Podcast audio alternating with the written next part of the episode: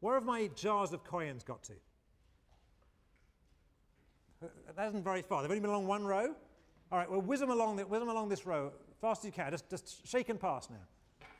All right, everybody who, is, everybody who has had, uh, who's had access to those jars, can you please write down on your notebook, just write down, but don't show it to your neighbor, write down for each of those two jars how many coins you think are in the small jar and how many coins you think are in the large jar. How many coins you think are in the small jar and how many coins you think are in the large jar. All right, keep passing it along. All right. So today, I want to talk about auctions.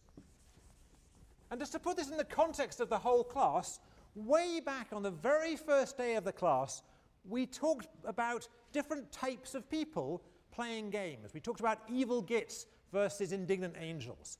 And then for most of the course, really until this week, we've been assuming that you knew who it was you were playing. You knew your own payoffs, but you also knew whom it was you were playing against or with. All right? But the feature, the new feature of this week has, has been that we're looking at settings where you don't necessarily know what are the payoffs of the other people involved in the game or strategic situation. So in the signaling model we looked at last time, the different types of worker had different types of payoffs from going to, uh, from going to, uh, uh, to, uh, to, get an MBA, from going to business school, and they yielded different payoffs to you if you hired them. All right? So we had, we had to model the game where you didn't quite know the payoffs of the people you were playing against. And similarly, an auction, which is what we're going to study today, is such a setting. Typically, in an auction, you are competing or playing with or against the other bidders. But typically, you don't know something crucial about those other bidders. You don't know how much they value the good in question. Right? Typically, there's a good up for sale, and you don't know how much they value that good. So I want to start off by thinking about a little bit of this sort of informational structure of auctions, and then we'll get into more detail as we go along. And the first thing I want to distinguish are two extremes. At one extreme, I want to talk about common values, and at the other extreme, I want to talk about private values. So the idea of a common value auction is that the good that is for sale ultimately has the same value for whoever buys it. All right? Now that doesn't mean they're all going to be prepared to bid the same amount because they may not know what that value is right? That, for example, imagine there's an oil well, right? So there's an oil well out there, so uh, there's, there's an oil reserve out there, and different companies are trying to estimate how much they want to bid for the right to draw oil out of this oil field. Each of them is going to make a little practice well and get some estimate of how much oil there is in the well. So they're going to bid different amounts. But at the end of the day, what comes out of that well is the same for everybody. It's the same, it is just one amount of oil in that well, and that oil is just worth one amount uh, uh, at the market price. All right? So that's a classic example of a common value auction. The value of the good for sale, the true value, if you like, is the same for all. And we'll use the notation V to denote this common value that this object has. Now, the other extreme is private value. And it's really such an extreme, it's hard to think of good examples. But the idea is that the value of the good at hand is not only is it different for everybody, but my valuation of this good has no bearing whatsoever on your value for the good, and your value for the good has no bearing whatsoever on my value for the good. All right? All right? So here's a case where the value of the good, the ultimate value of the good in question, not only is it different for all, not only is it different for all, but moreover, it's completely idiosyncratic. And my value is irrelevant to you. All right? So if you, if, you buy, if you happen to buy this good and you learn that in fact I valued it a lot, that makes no difference to how, well, how happy you feel at having bought the good. Now these are extremes and most of reality lies between. All right, I shall give you a notation. Let's use V sub i. Let's use V sub i to be the private values where i denotes the player in question. There, these are extremes and most things lie in between. So we already mentioned that on this extreme, close to this extreme, you could think about the oil wells.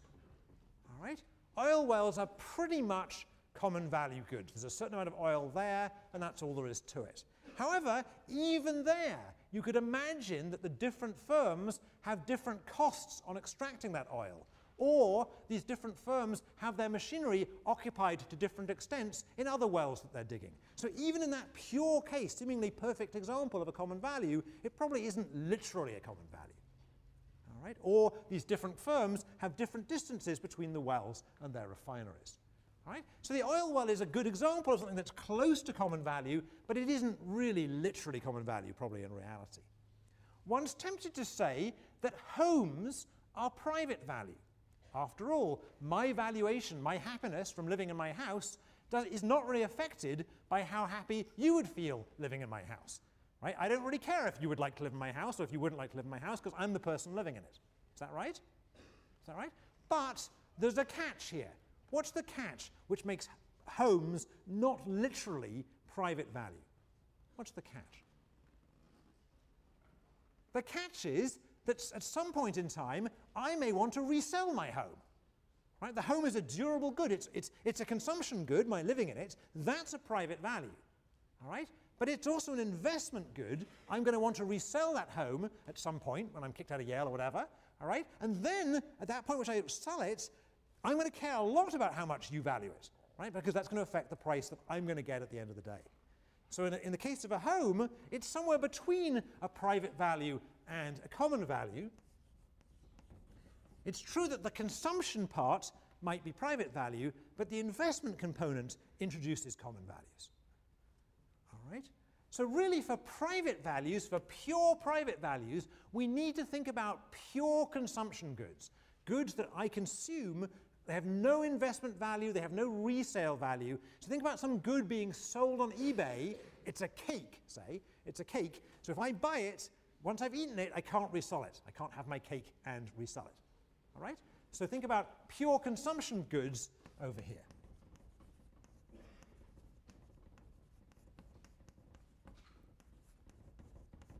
And even in these pure consumption goods, I mustn't get any psychological value out of thinking I managed to get that cake and you didn't. All right, so the private value case is really an extreme thing, but it turns out to be a useful abstraction uh, when we come to consider things further. All right, now where have my jars got to?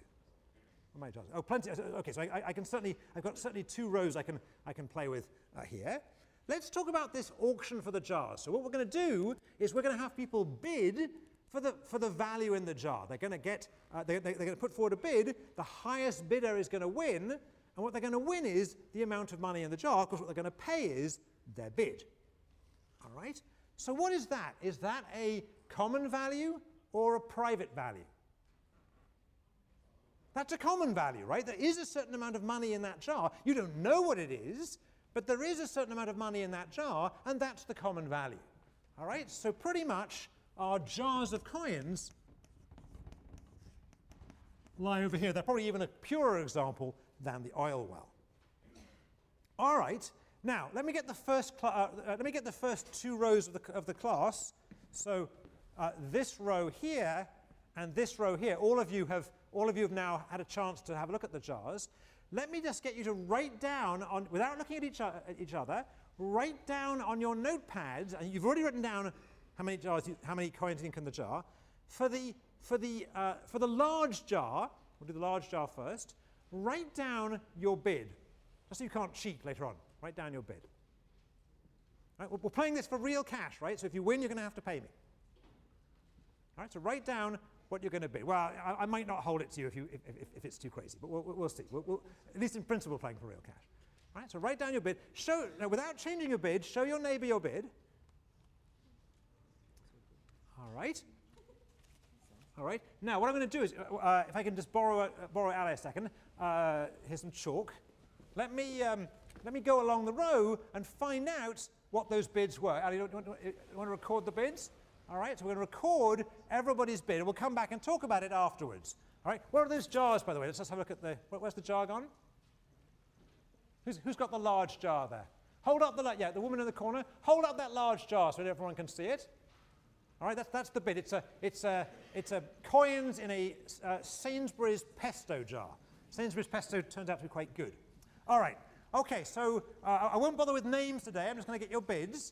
All right, everyone's, everyone's written down a bid. No one's going to cheat. All right, so what is your bid? Four dollars and fifty cents. Four dollars and fifty cents. Three dollars. Sh- shout it out so everyone can hear. Three dollars. Four dollars. 99 cents. All right, I'm going to pass this along. So 80 cents. Three eighty. let's shout louder than that. What was it? Three eighty. 380. Go on. Four dollars. Four dollars again. Two dollars and nine cents. Two dollars and nine cents. Three dollars. Buck sixty. Two dollars and one cent. Sorry. Uh, the last one was what? what, what? Two, 201 here. That was after a 160 though. That was after a 160. All right. Sorry. Yep.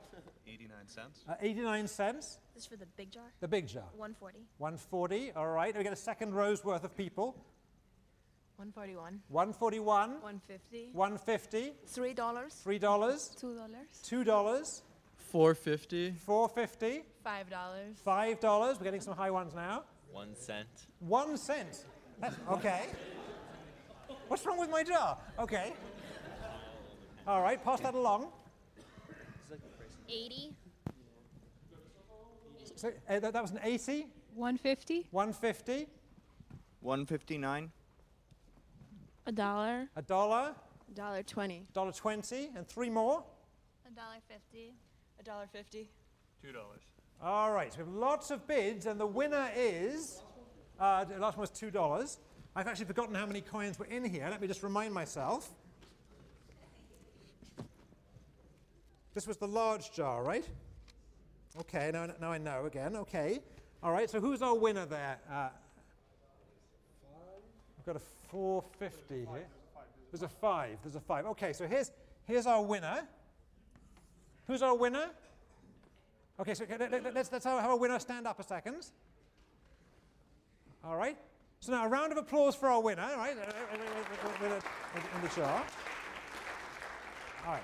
Now, let's talk about how people bid and why they bid that, am- that amount. Okay, so let's start with our winner.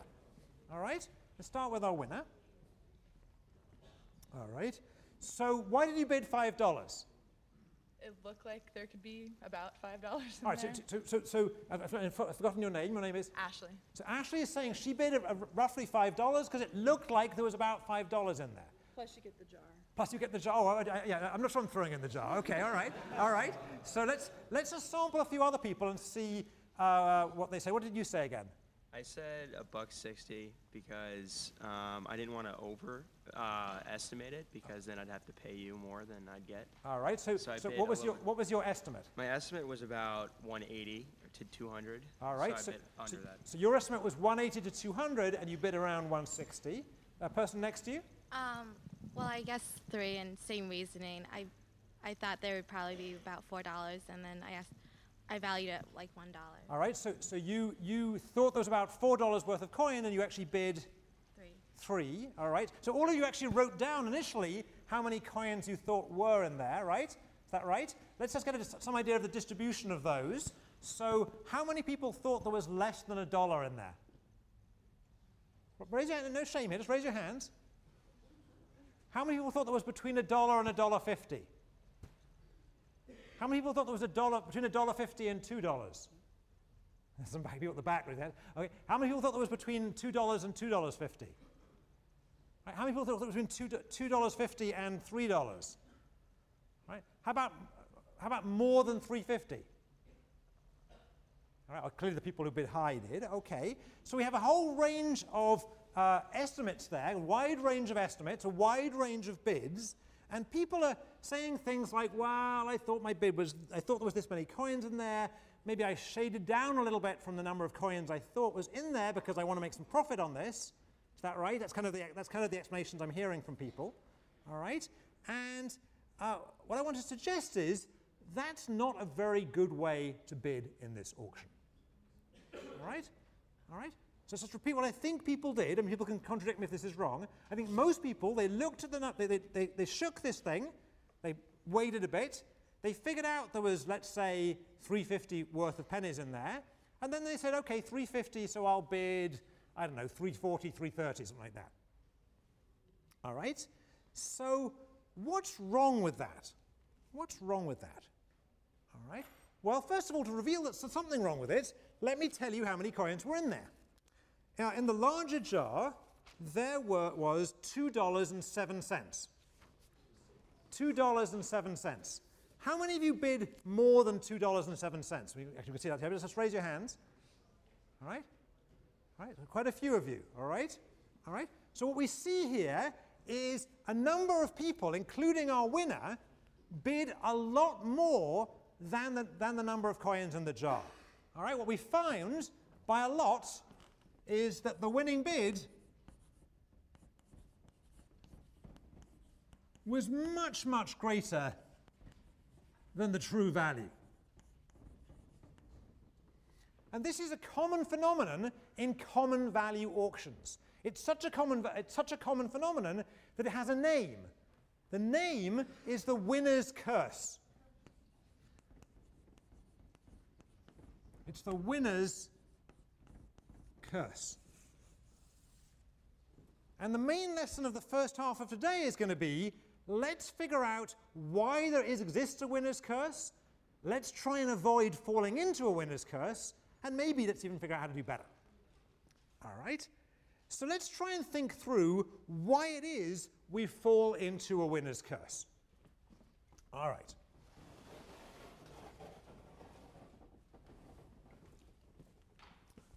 So, one way to think about this is to think about naive bidding in this context.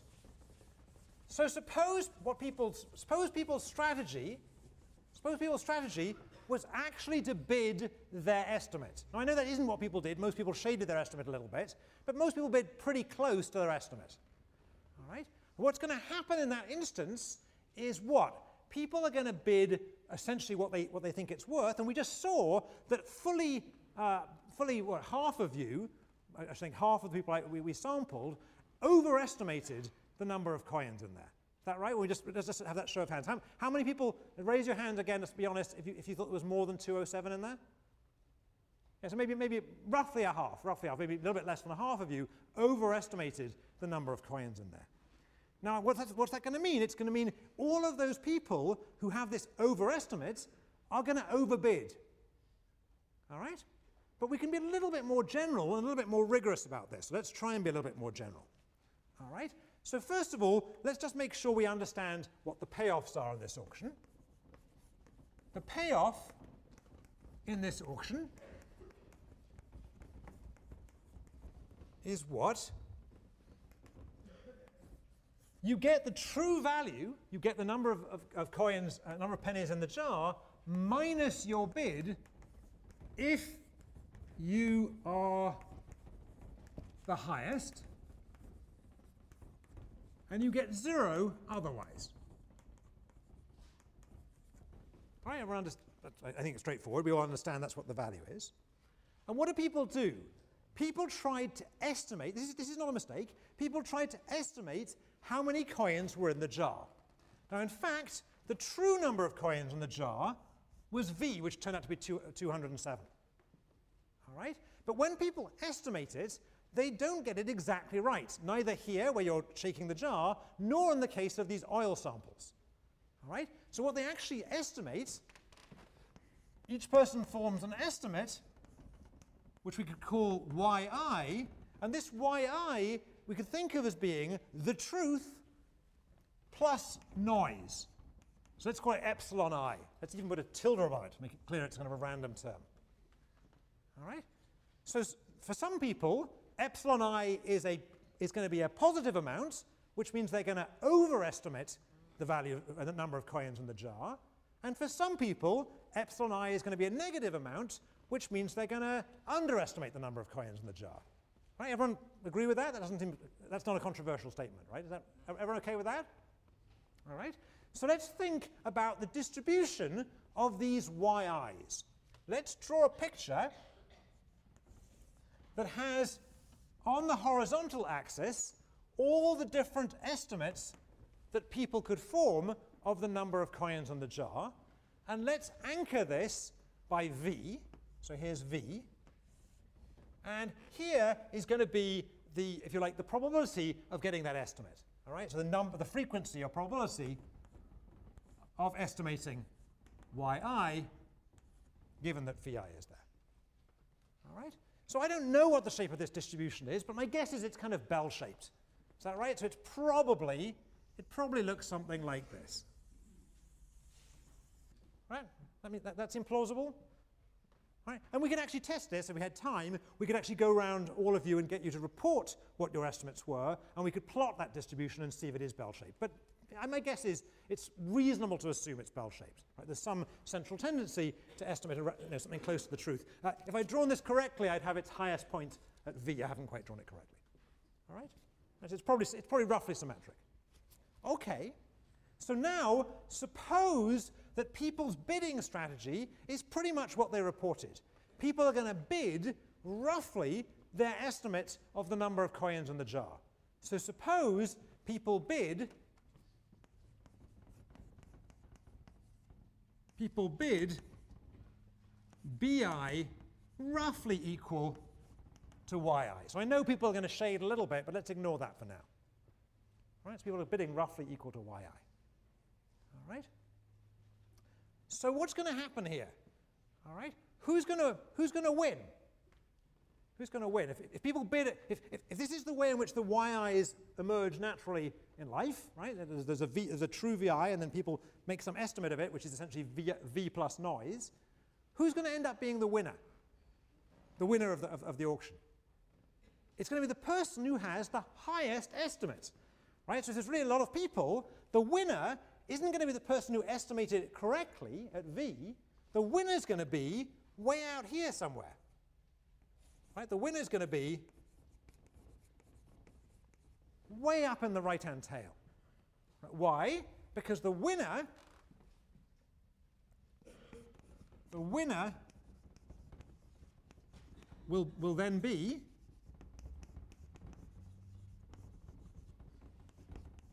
the i whose yi is the biggest, is the maximum. And the problem with this is the person whose yi is the biggest has what? They have the biggest error. Right? The person whose yi is the max, i.e. epsilon i, is the max. And that's exactly what happened. When we did estimates just now, the person who won was the person who, who uh, uh, uh, Ashley, who had estimated there to be roughly, maybe a little bit more than $5 worth of coins in there. Right, so I'm guessing, is that right, that no one else estimated more than $5 in, in, in, in, these two rows. Is that correct? No one estimated more than $5. So the person who had the highest estimate bid the most, which is pretty close to her estimate, and that caused her to lose money. Right? She ends up owing me uh, uh, whatever it is, 190, 193 which, which I will collect afterwards. All right? All right? So the winner's curse is caused by this. It's caused by if people bid taking into account their own estimate and only their own estimates of the number of coins in the jar or the amount of oil in the oil well, then the winner ends up being the person with the highest estimate, which means the person with the highest error. All right? So notice what this leads to. It, on average, on average, the bid, the bid, the winning bid, the winning bid is going to be much, much bigger than the truth. Is that right? right? The biggest error is typically going to be way out in this right tail, and that's going to mean people are going to lose money. All right, so this phenomenon is very general because common value auctions are very general. I already mentioned the oil fields. In the early period after World War II, when the US government started auctioning out the rights to drill oil in the Gulf, all right, so uh, in, the, in the Gulf of Mexico, uh, early on it was observed that these companies, uh, the winning companies, the companies who won the bid each time, was losing money. It was great for the government, but these, com- these companies were consistently losing money. They were consistently overbidding. Be careful, it wasn't that the companies as a whole were overbidding, it was that the winning bid was overbidding. It was the winner's curse. Now, over time, companies figured this out and they figured out that they shouldn't bid as much, and this effect went away. But you also see this effect in other places where naive bidders are involved. So, for example, uh, if those people who've been following the baseball free agent market, I think you could argue, someone could do an empirical test of this, you could argue that the winning bids on free agents in the baseball free agent market end up being horrible overbids for the same reason. Right? The team who has the highest idiosyncratic estimate of the person's value ends up hiring that player, but the highest idiosyncratic value tends to be too high.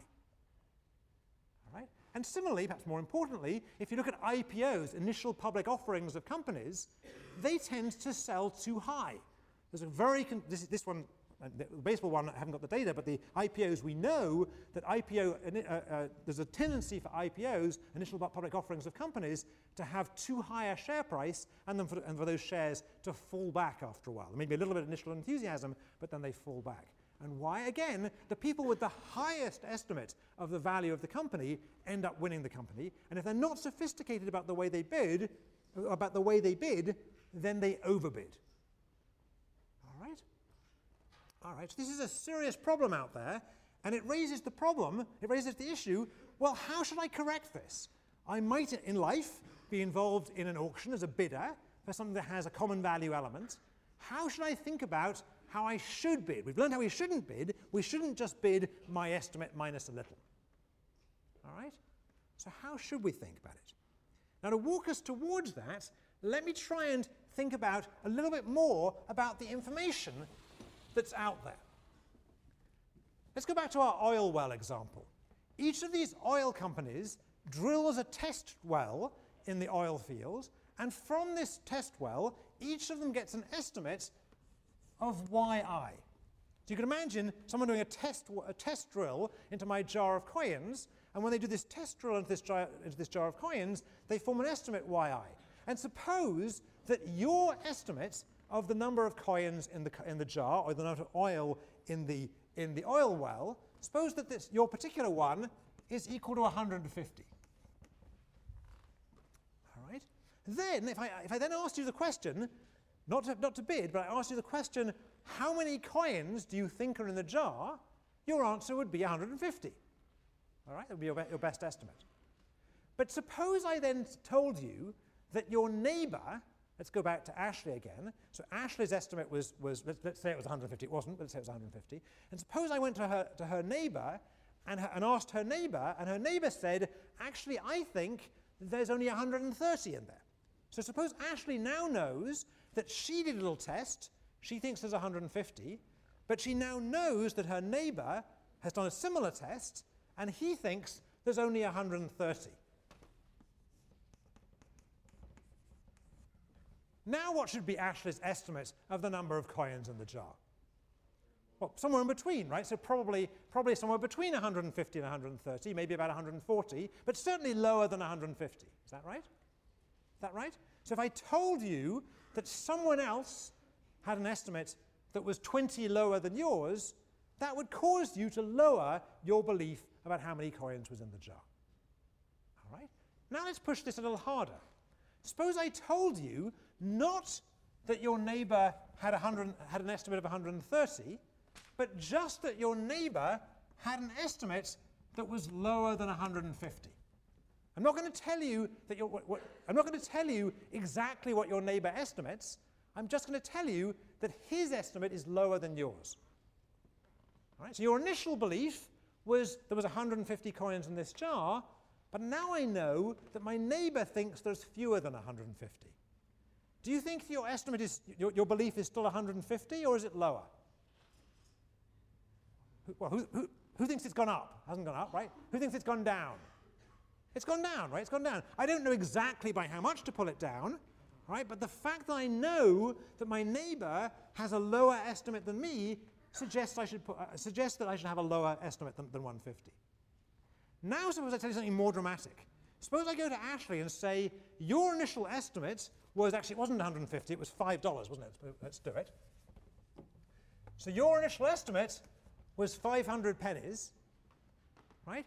And I'm not going to tell you what your neighbor's estimate was. I'm not going to tell you what your neighbor's neighbor's estimate was, but I'm going to tell you that every single person in the row, in the two rows, other than you, had an estimate lower than $5. Right, so Ashley's estimate was $5, but I'm now going to tell her that every single person in the room had a lower estimate than, she, than hers. All right? So what I'm going to tell her is that yj is less than yi for all for all j, for all the other people. All right? Now I claim that if you tell me that everybody else, there were probably what 30 other people there, has an estimate lower than mine, right? Everyone else, what should, what should I now estimate? What, what should happen to my estimate? It's going to come down a lot, right? It's going to come down a lot. Is that right? right? If my estimate was $5, but I know everybody else, not just one person, but everybody else had a lower estimate, then my, my guess of the number of coins in the jar has come down a whole lot. But what? But that's exactly what Ashley knows as soon as she finds out that she's won the auction. Right? If people are bidding their values, if people are bidding as, sorry, if, sorry not their values, if people are bidding their estimates, then as soon as Ashley discovers she's, she's won, she's going to say, oh, bother. Right? I now know that my estimate was too high. She say something more extravagant than bother, right? But at the very least, you might say, oh, bother, I now know that everyone else had a lower estimate than me, and therefore my estimate of $5 is too high. All right? All right? So what's going to happen is if people start bidding their estimates or close to their estimates, then once they've won, they're going to learn exactly this. They're going to learn that everyone else's estimate was lower than theirs, and they're going to regret their choices. It can't be a good idea, it can't be an equilibrium for people to make choices which they're going to regret if they win. Right? That's crazy. All right? So we need to think about how to correct for that. All right? So how do we correct for it? Now let's talk about this a little bit harder. Each of you, when you're bidding for this jar of coins, you, I claim you only really care about how many coins were in the jar in one circumstance. What's the only circumstance in which you care at all how many coins are in the jar? If you win, right? I claim you only care how many coins are in the jar, or how much oil is in the well, if you win, if your bid is the winning bid. And if your bid is the winning bid, what do you know? You know, you know that your estimate was the highest estimate in the room. At least, at least if this equilibrium has the property that bids are increasing in estimates, which, they, which is not much to expect. So you know, in this case, you would have an estimate yi that was at least as big as yj for all, for all the other people in the room. All right? So where are we? You only care how many coins are in the jar if you win, and if you win, you know your estimate was the highest. So what's the relevant estimate? The relevant estimate of the number of coins in the jar for you when you're bidding, the relevant estimate is not how many coins do I think in this, is in this jar, that's the naive thing. The relevant estimate is how many coins do I think is in this jar given my shaking of it and given the fact that I have won the auction, or given the supposition that I might win the auction. All right, so the relevant estimate in bidding, the relevant estimate when bidding is how many coins do I think are there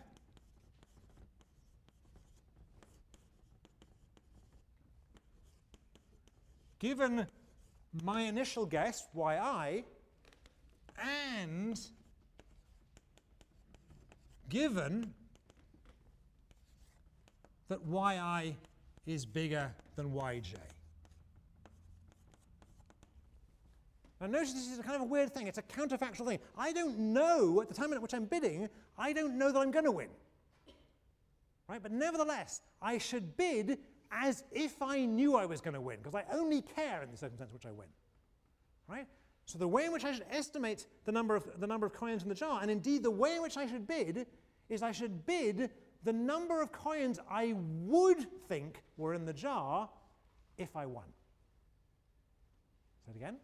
I should bid the number of coins I would think were in the jar if my bid ends up being the winning bid. All right? So the lesson here is bid as if you know you win.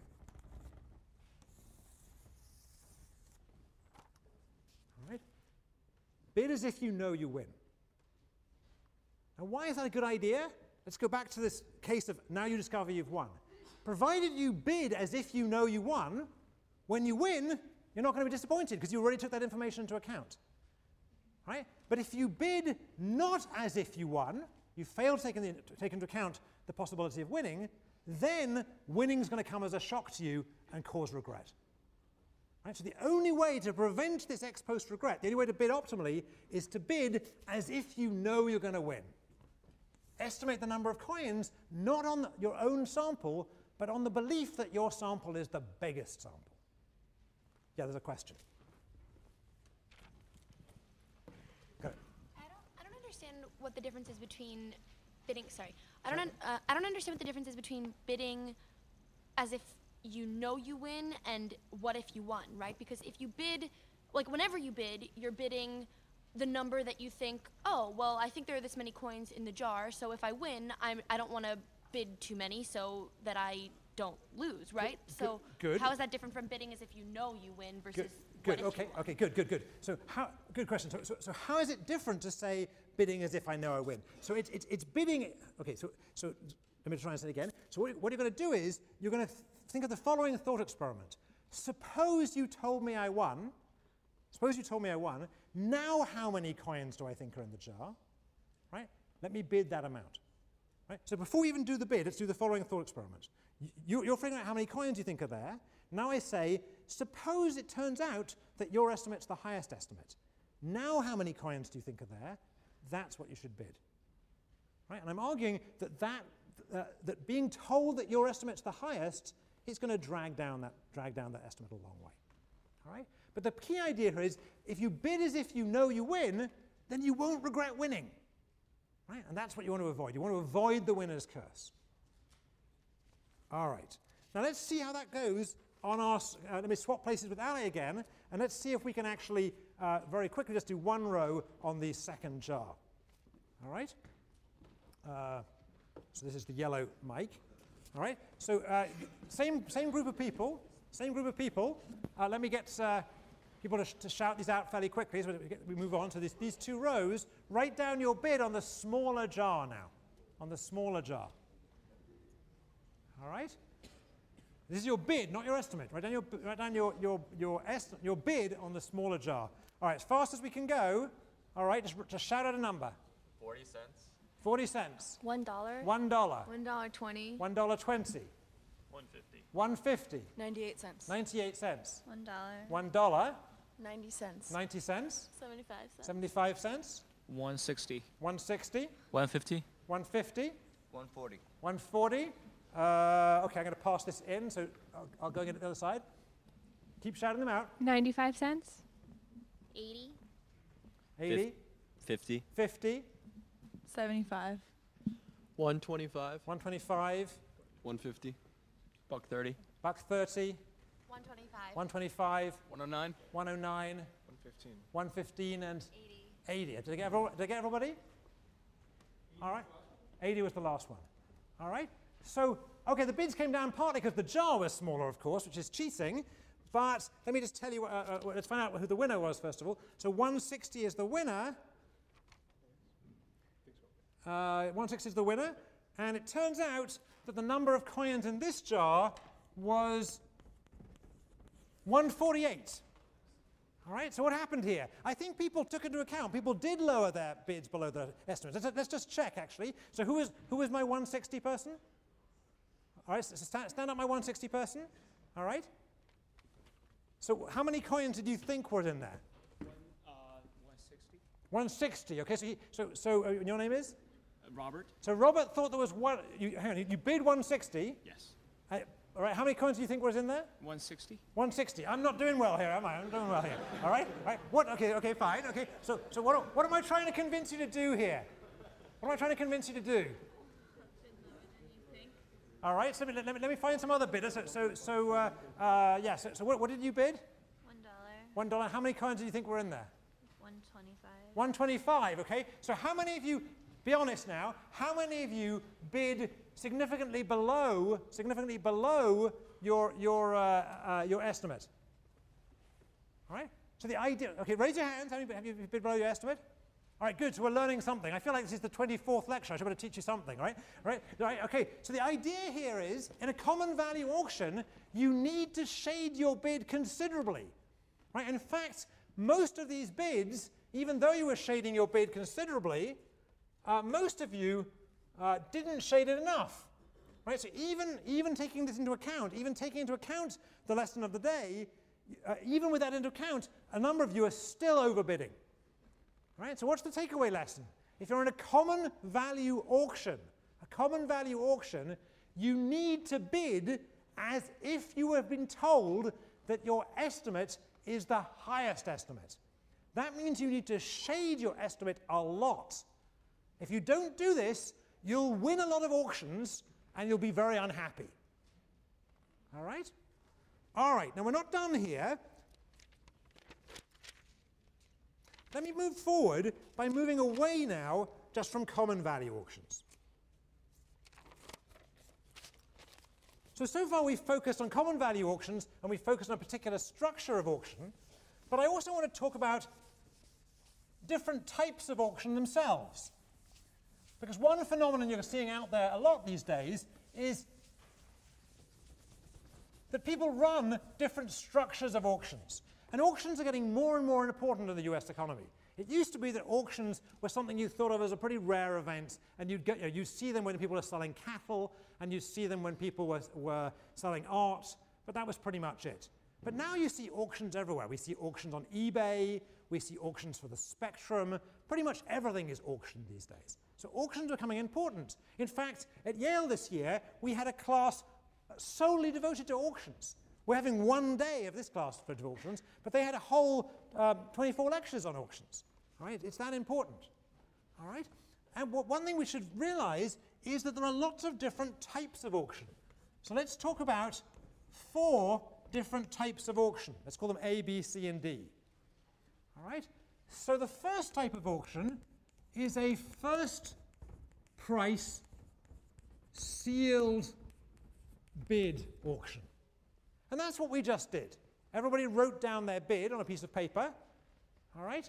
And the winner, the winner was the person with the highest bid, and they paid their bid. All right, Ashley in the first case, uh, Jonathan in the, in, Jonathan in the, in, the, in the second, Robert in the second one. All right, so a first price sealed bid auction is what we just did, and that's a typical auction you might see, for example, in house sales.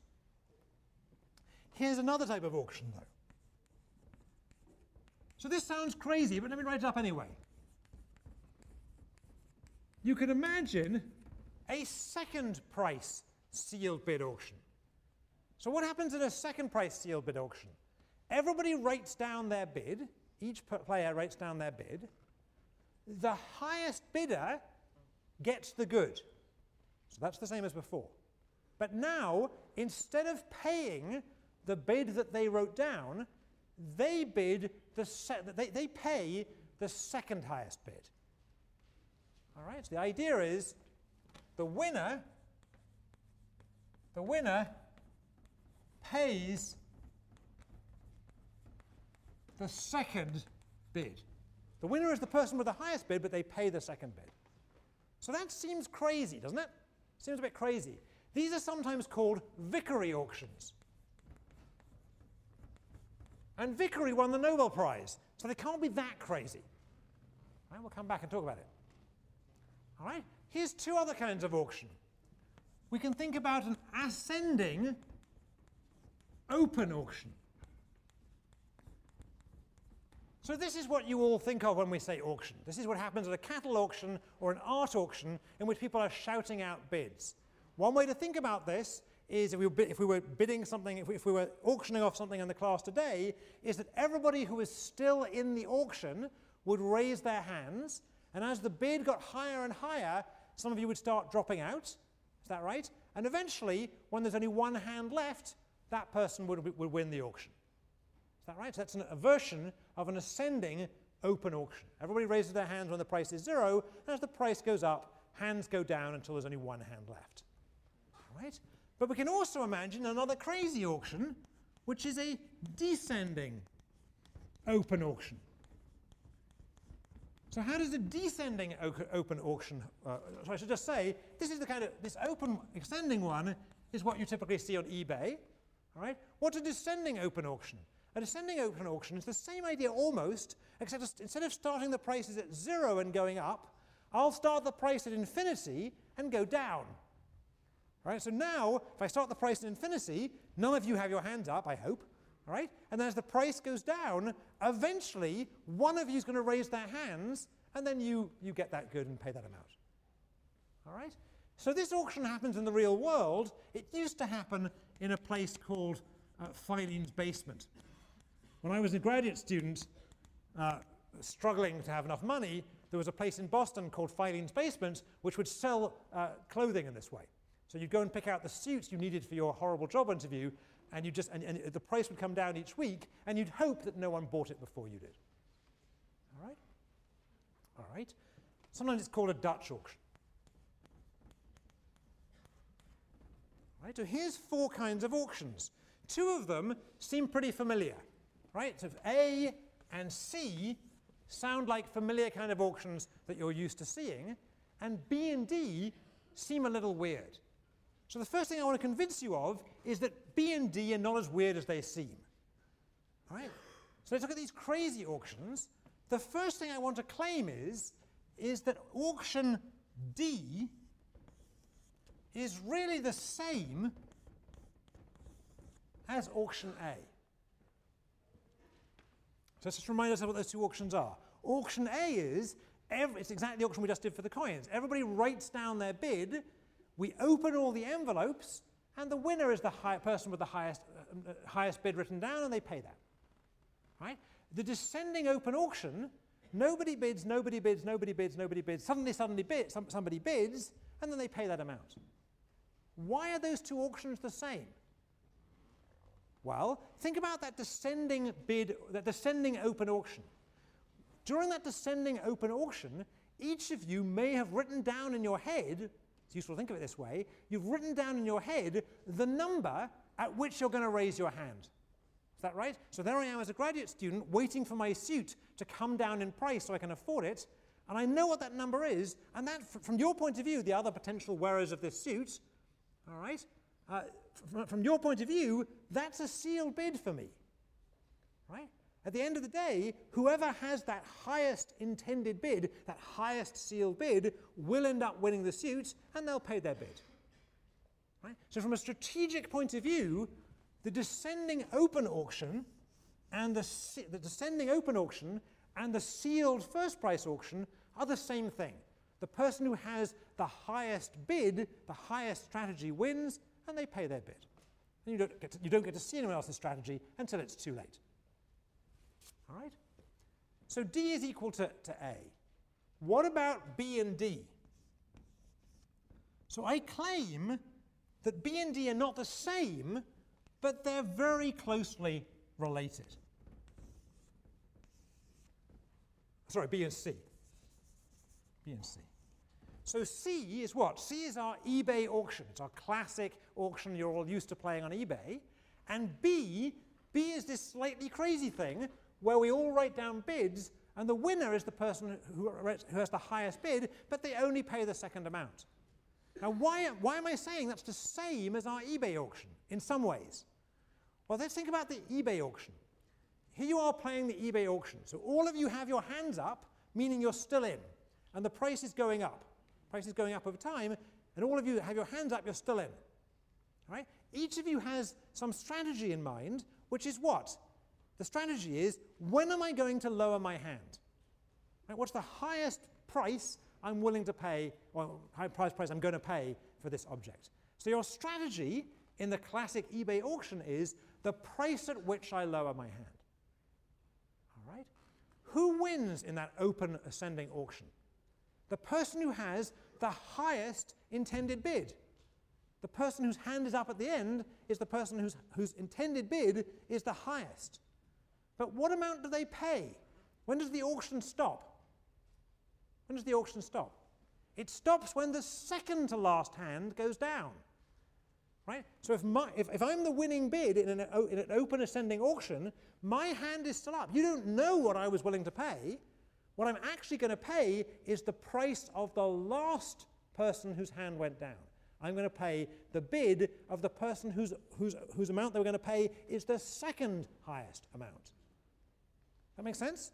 So in an ascending open auction, the winner, the person who has the highest intended bid, actually pays the amount, the intended, highest intended bid of the second highest player. All right? So an ascending open auction is structurally very similar to these seal bid auctions, which is really why these seal bid auctions are interesting. These second price seal bid auctions are interesting. Now, having said that, they're not, they're not exactly the same, and the reason they're not exactly the same is that if in fact the good for sale has common value, then we might learn something by the fact that the hands are up. All right? So the fact that people's hands are still up in the open auction, whereas you can't see what people are doing in the sealed auction, makes these not identical. But there's clearly a close similarity between them. All right, now let's ask, I guess, the question people have been, people have been wondering about, which is how should I bid at eBay?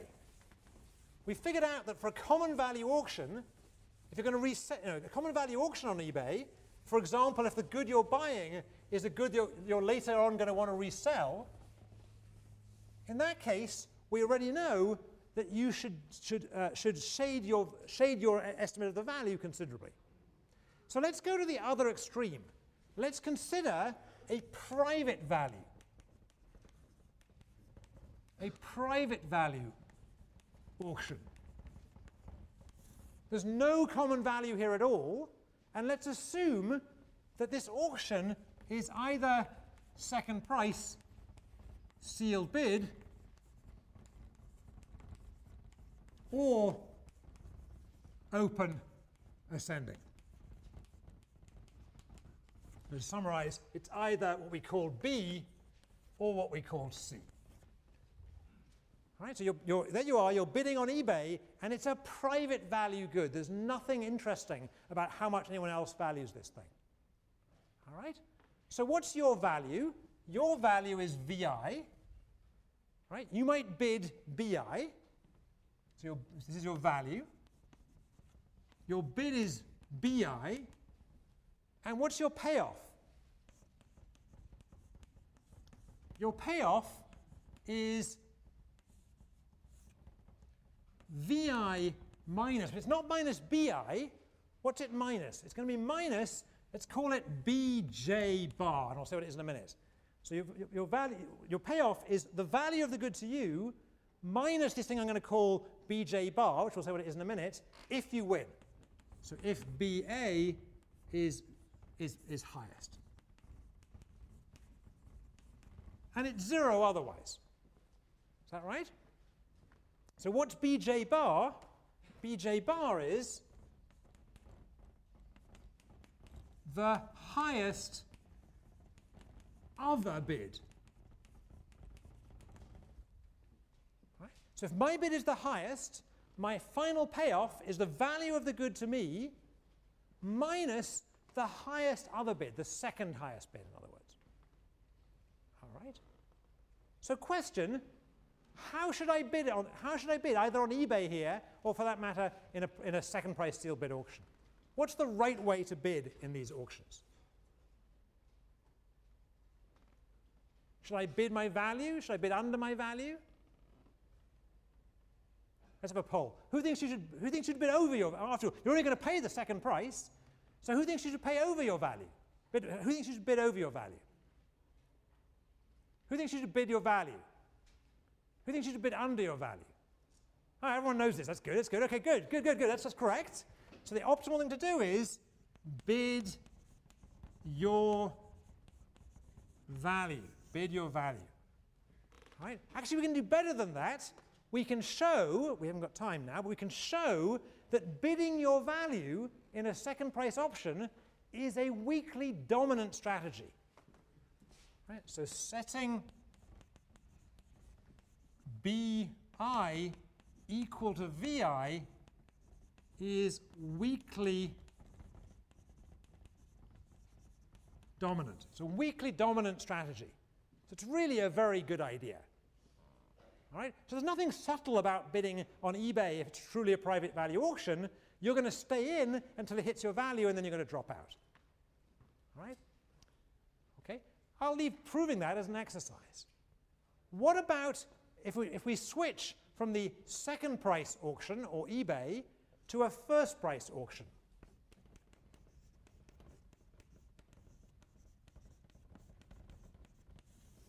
So now your payoff is VI minus your own bid if you win and zero otherwise. Right, so a first price auction, you're going to get your value minus your own bid if you win and zero otherwise. Now how should you bid? Remember, this is a private value auction, so you don't have to worry anymore about the winner's curse. But nevertheless, how should you bid? Should you bid more than your value? Should you bid the same as your value? Or should you bid less than your value? Who thinks you should bid more than your value? Let's have a poll. Who thinks you should bid your value? Who thinks you should bid less than your value? Yeah, the answer is here you should bid less than your value. Let's see why. Bid less than VI. Why? Because if you bid VI, even if you win the auction, what's going to be your payoff? Zero. If you lose the auction, you get zero. If you win the auction, you get zero. If you bid less than VI, if you shade your bid a bit, then if you win, which will happen with some probability, you'll make some, you'll make some surplus. All right? So here it's flipped around. Here it turns out that bidding your value in the first price auction is weakly dominated.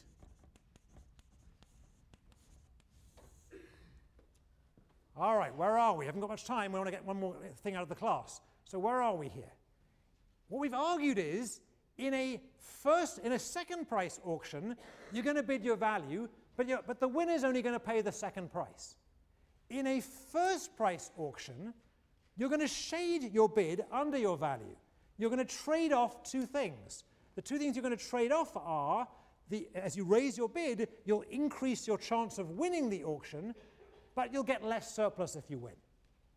Right? So the first price auction is a classic trade-off, marginal benefit and marginal cost. The marginal benefit of raising your bid is you increase the probability of winning. The marginal cost is you'll get less surplus if you win. But in summary, in the second price auction, I bid, my, I bid, quote, truthfully my value, but if I win, I only pay, I only pay the second price. In the first price auction, I bid less than my value, but I pay what I bid if I win. And that leads us to the natural question. Which of these two auctions, at least in expectation, is going to raise more money? Let's make some assumptions. Let's assume that it's a purely private value. environment. And let's assume that these, that, uh, let, us also assume that these values are completely independent, that my value is, is, is statistically completely independent of your value, they're just completely idiosyncratic. And let's assume that we're all kind of basically similar except for that. All right, so we're going to assume independence, symmetry, private values. Most simple thing you can imagine. And let's, let's ask the question again. I'm, suppose I'm selling the good now. Would I rather sell this as a second price auction in which at least you'll bid your values, but the winner will only pay the second value?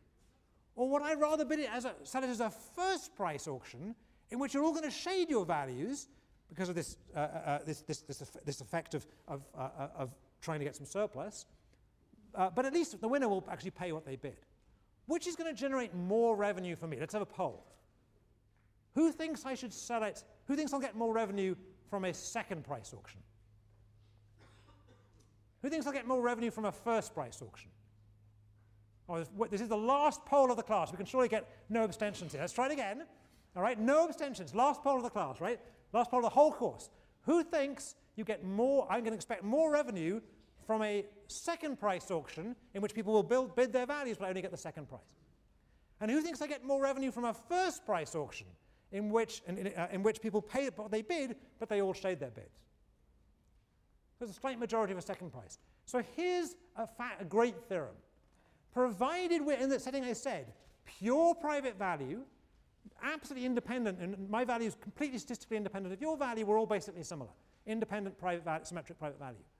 Both of those type of auctions we mentioned, the first price auction and the second price auction, and indeed any other kind of auction which has the property that in equilibrium, the person with the highest value ends up winning the good, any such auction, in expectation, yields exactly the same revenue. In expectation. The first price auction, the second price auction, or any other silly old auction you come up with, at least it has the property that in equilibrium, the highest value wins. All of them generate the same revenue in expectation. But to find out why, you're going to have to take another class in game theory because we're done and I will see you at the review session.